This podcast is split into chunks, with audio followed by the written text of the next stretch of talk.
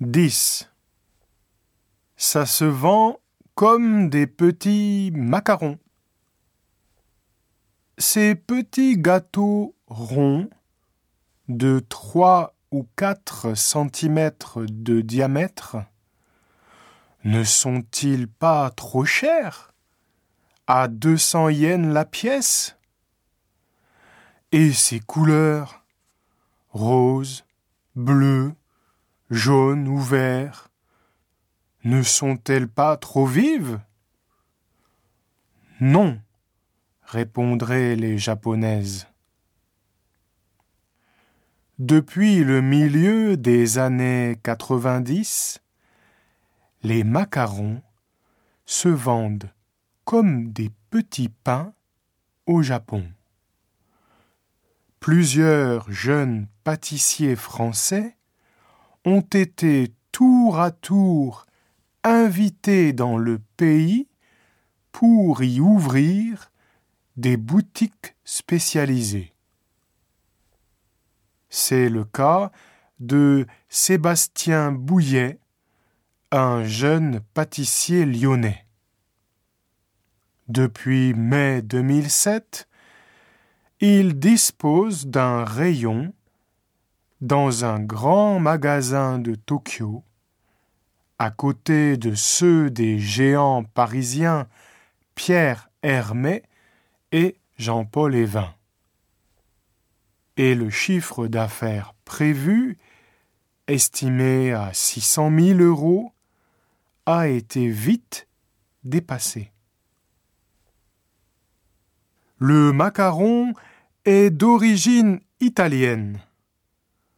Au XVIe siècle, quand Catherine de Médicis, une Italienne, s'est mariée avec le roi de France Henri II, elle a emmené avec elle ses pâtissiers italiens. Et ceux-ci ont apporté dans leur bagage la recette du macaron.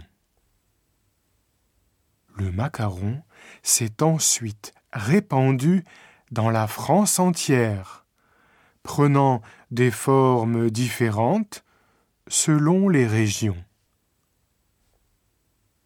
Mais celui qui est le plus populaire, c'est le macaron parisien, en forme de mini hamburger à la crème avec son fameux pied L'engouement actuel pour le macaron a commencé à Paris dans les années 1980 c'est Pierre Hermé, que le magazine Vogue surnomme Picasso of Pastry, qui l'a déclenché.